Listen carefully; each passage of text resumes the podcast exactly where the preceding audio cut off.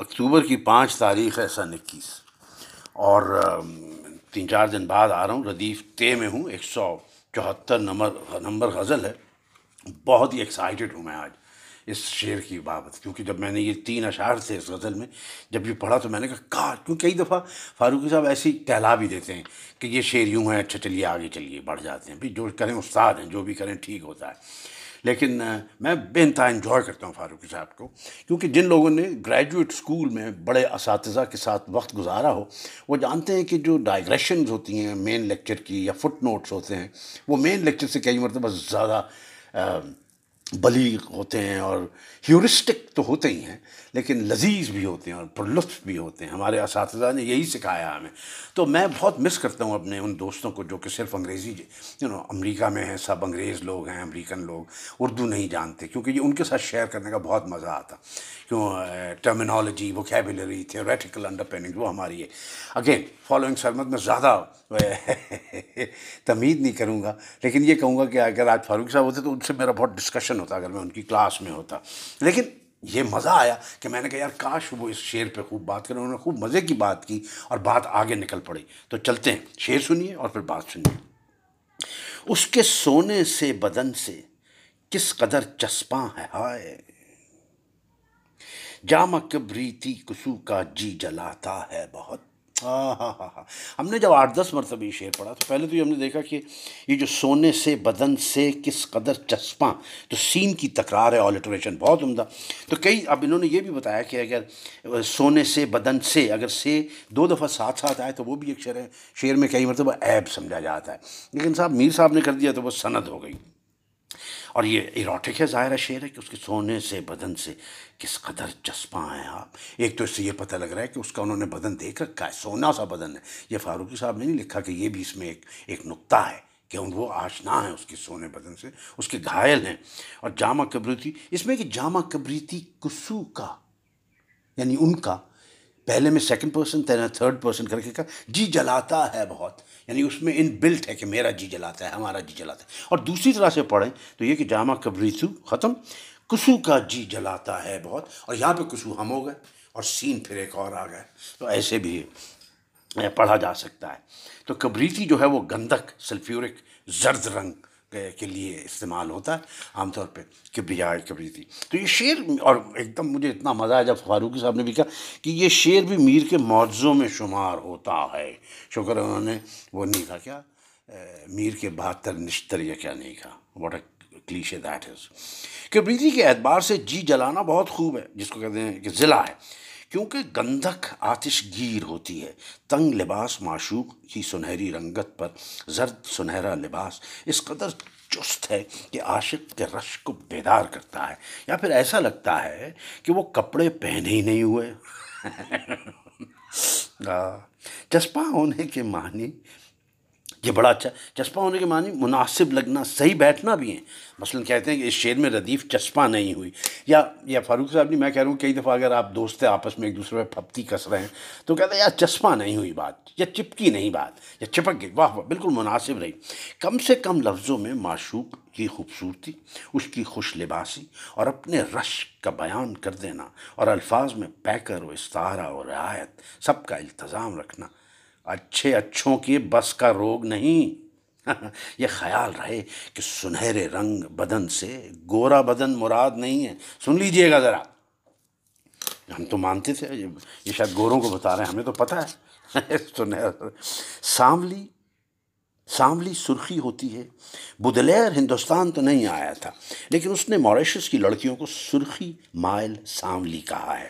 بودلیر کے سو سال بعد جواں مرگ انگریز شاعر سڈنی کیز دوسری جنگ عظیم کی ڈیوٹی پر جنوبی ہند میں تعینات ہوا تعینات ہوا تو اس کے یہاں یہاں کے حسن سے متاثر ہو کر اس نے نظم کہی, جس میں اس نے غزالوں کی طرح سرخی مائل خاکی رنگ کی لڑکیوں گرلز ٹونی ایز گیزیلز کا ذکر کیا ہے.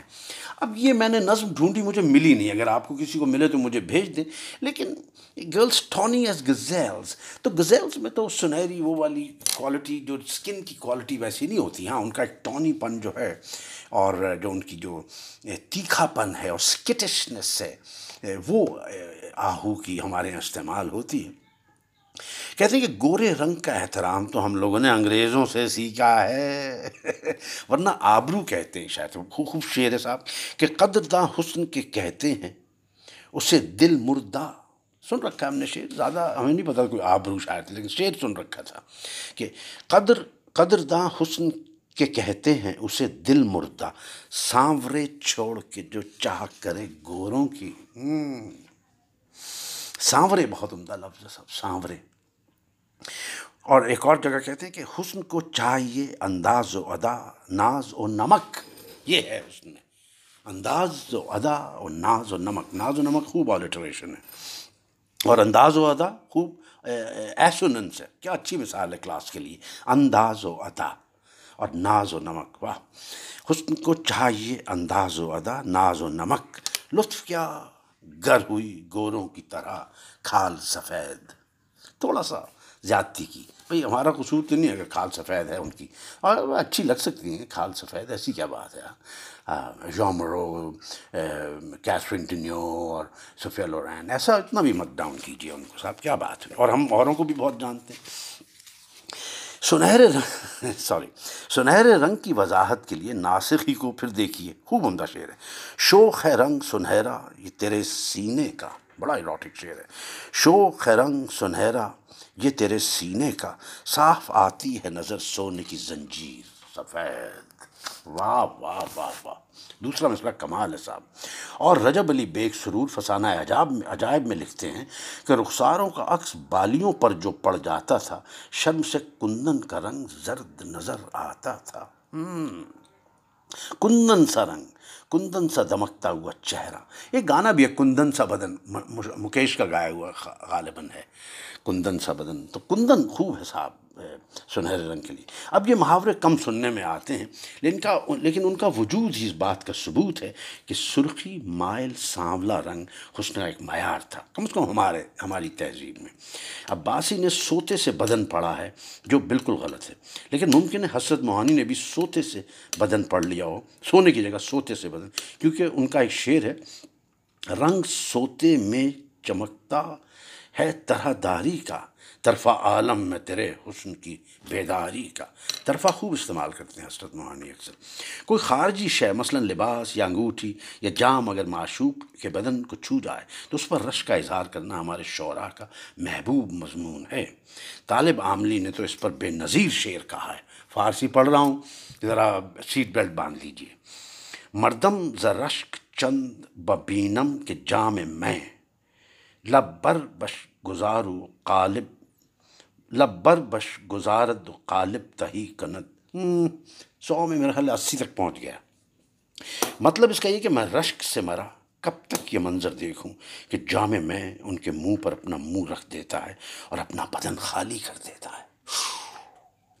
دوسرے مصرے کی میں پیکر کی برجستگی, یہ میں نے بھی سوچا تھا, پیکر کی برجستگی امیجری جتنی اعلیٰ ہے, پیکر کی برجستگی یعنی امیج کی اسپونٹینیٹی اس کو کہیں گے, پیکر کی برجستگی. اور اس کا ایروٹک اشارہ سینکڑوں شعروں پر بھاری ہے, بدن خالی کر دیتا ہے جو حسرت. دیکھیں اب یہ حسرت موہانی کو پٹ ڈاؤن کر رہے ہیں, اور فاروقی صاحب یہ مجھے پسند نہیں آ رہے آپ کی بات, کیونکہ حسرت موہانی میرے بڑے ہیرو ہیں, سمجھے نا, left of central Congress side, اور شریف سیدھے آدمی اور بڑھیا شاعر اور اتنے اعلیٰ مقرر, آپ ان کو ایسے مت کہا کریے پٹ ڈاؤن پلیز. کہتے ہیں حسرت موہانی بیچارے نے بھی بہت کوشش کی. رش اور اچھا شعر ہے. رشک سے مٹ گئے ہم تشنا کامان وسال, جب ملا لبھائے ساقی سے لبے پیمانہ آج. میرا خیال ہے برجستہ شعر ہے صاحب, کہیے, لیکن طالب عاملی کی گرد کو بھی نہ پا سکے. بھائی کہنے کی کیا ضرورت ہے, آپ رکھ دیں, ہمیں فیصلہ کرنے دیں. زیادتی کرتے ہیں کبھی کبھی. میر چالاک تھے, یہ اچھا تھا, انہوں نے مضمون کو ترک کیا اور سنہرے بدن اور زرد لباس کو یکجا کر کے رشک سے اپنا جی جلانے کا سامان کر لیا. جائے استادانہ خالصت تنگ لباسی کو دیوان ششم میں دوبارہ کہا ہے. انہوں نے جو شعر کہا وہ دیوان شعر ہمیں نہیں معلوم تھا, لیکن اس غزل کا ایک اور شعر یاد تھا, وہ آپ کو ہم سناویں گے کہ جی پھٹ گیا ہے رشک سے چسپاں لباس کے. واہ واہ, اور یہ جی پھٹ گیا اور چسپاں لباس, کیا اعلیٰ چلا ہے صاحب. جی پھٹ گیا ہے رشک سے چسپاں لباس کے کیا تنگ جامہ لپٹا ہے اس کے بدن کے ساتھ. واہ واہ واہ, کیا تنگ جامہ لپٹا ہے اس کے بدن کے ساتھ. اور اس غزل کا جو شعر ہمیں پتہ تھا وہ یہ تھا کہ کیا جانے لوگ عشق کا یہ راز، کیا جانے لوگ عشق کا راز و نیاز. میر ایک بات اس سے ہو گئی، آہا ایک بات اس سے ہو گئی، دو دو بچن کے ساتھ. واہ واہ. وہ یہ تنگ لباس والا جو ہے اس کا ایک میں نے جو پڑھا تھا وہ بہت پہلے سے میری ایک پرانی ڈائری میں لکھا ہوا ہے، وہ میں آپ کو غزل کے ساری شعر سناتا ہوں چھوٹے چھوٹے، بہت ہی اعلیٰ اعلیٰ اعلیٰ یعنی سینٹ پالس غزل ہے جس کو کہتے ہیں، کیا کہنے. تو وہ میں ساری سناتا ہوں اور آپ سے اجازت لے لوں گا، آپ تھوڑا سا اور میرے ساتھ رہیے. کہ ہم پہ رہتے ہو کیا کمر کستے، اچھے ہوتے نہیں جگر خستے. یہ آ گیا سیر قابل ہے تنگ پوش اب کے، کونیاں پھنستی چولیاں چستے. کتنا عمدہ شعر ہے. رنگ لیتی ہے سب ہوا اس کا، اس سے باغ و بہار ہیں رستے. اور یہ سنیے شعر صاحب، ہنستے کھینچا نہ کیجیے تلوار، ہم نہ مر جائیں ہنستے ہی ہنستے. شوق لکھتے قلم جو ہاتھ آئی، لکھے کاغذ کے دستے کے دستے. ایک نگاہ کر کے ان نے مول لیا، بک گئے ہم بھی آہ کیا سستے. اور یہ میر کی ایک تھیم ہے، یہ بڑی دفعہ مشکل مختلف طریقوں سے کہا ہے انہوں نے. یہ آج سن لیجئے اور پھر آپ سے اجازت چاہوں گا. کہ میر جنگل پڑے ہیں آج جہاں، لوگ کیا کیا نہیں تھے کل بستے. کچھ بتائیے گا اگر مزہ آیا ہو یا نہ آیا ہو وہ بھی بتا ڈالیے گا.